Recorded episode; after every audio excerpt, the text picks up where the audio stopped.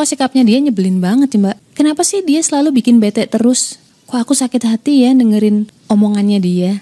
Ada yang lagi ngalamin sakit hati? Atas tingkah laku pasangan, tingkah laku orang tua, sikap uh, temen, dan lain sebagainya. Nah, kalian cocok banget. Jadi tolong tunggu sampai akhir sebelum mengambil kesimpulan. Awas loh, jangan ke mana-mana loh.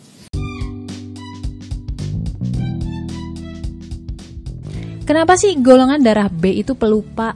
Susah banget ingat nama. Orangnya juga cuek, nggak pekaan, nggak perhatian. Kenapa coba? Bedah itu semua dari buku cerita tentang karakter golongan darah B dengan judul Beauty in a Beast. Order sekarang, link di bio ya.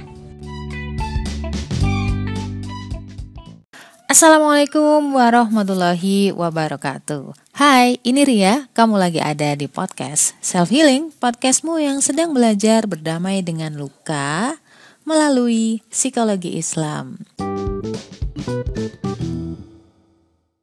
Kenapa sih rasa-rasanya semua orang tuh uh, nyakitin kita?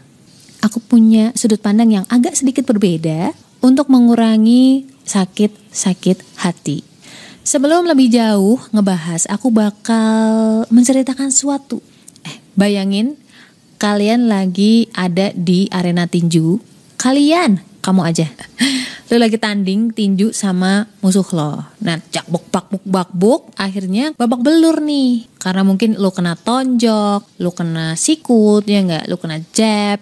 Uh, tapi kan lo nggak bisa uh, menyuruh orang lain atau menyuruh lawanmu untuk jangan tonjok di situ dong tonjok aja di sini yang nggak sakit nggak bisa kan ya terserah suka-suka dia dia mau ngapain kamu akhirnya berpikir untuk refleksi ke dirimu sendiri. Kok aku gampang babak belur? Kenapa ya? Gitu. Jadi orang yang maju adalah orang yang bisa mengetahui akar permasalahannya di mana.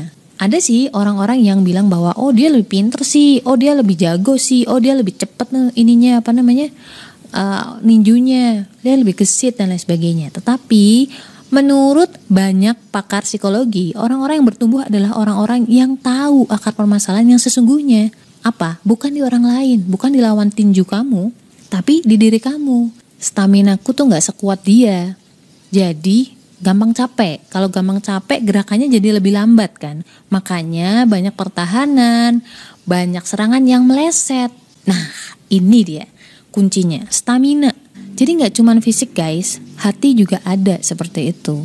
Stamina jiwa istilahnya.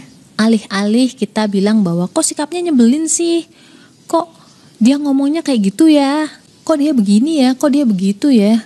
Berarti fokus kita masih dilawan tinju kita. Harusnya akar permasalahan dari semuanya, termasuk sakit hati loh, itu ada di diri kamu. Ada di hati kamu sendiri. Dari apa? Dari stamina jiwa kamu kalau stamina jiwa kamu kuat, serangan-serangan itu nggak akan ngena di kamu. Kamu bisa defense, kamu bisa offense bahkan dengan cara yang lebih anggun. Nggak akan sakit hati, nggak akan over baper, nggak akan tersinggung, nggak akan marah atas sikap dan perilaku orang lain. Ya emang nggak gampang ya, karena introvert sama extrovert itu kan beda fokus. Kalau misalkan introvert peristiwa dari luar itu buat introspeksi atau mendorong diri dia sendiri.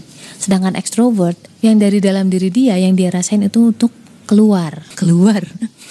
nah, sekarang pertanyaannya, gimana sih Mbak untuk menguatkan stamina jiwa? Nah, ini masing-masing orang beda ya. Karena namanya psikologi nggak bisa mutlak atau absolut ini berhasil di gue dan pasti berhasil di lo gitu kan nggak nggak seperti itu nggak semudah itu tapi nggak ada salahnya kan mencoba cobalah zikir pagi dan juga sore. Rutin. Insya Allah tuh hati kamu lebih stabil stamina kamu lebih terjaga. Ya sama lah kayak misalkan lo olahraga stamina jasmani. Kan kamu juga harus olahraga rutin. Gak cuma sekali terus kamu bakal sehat staminanya sehat terus kan enggak? Tapi kamu harus rutin ngelakuin itu. Istiqomah lah istilahnya.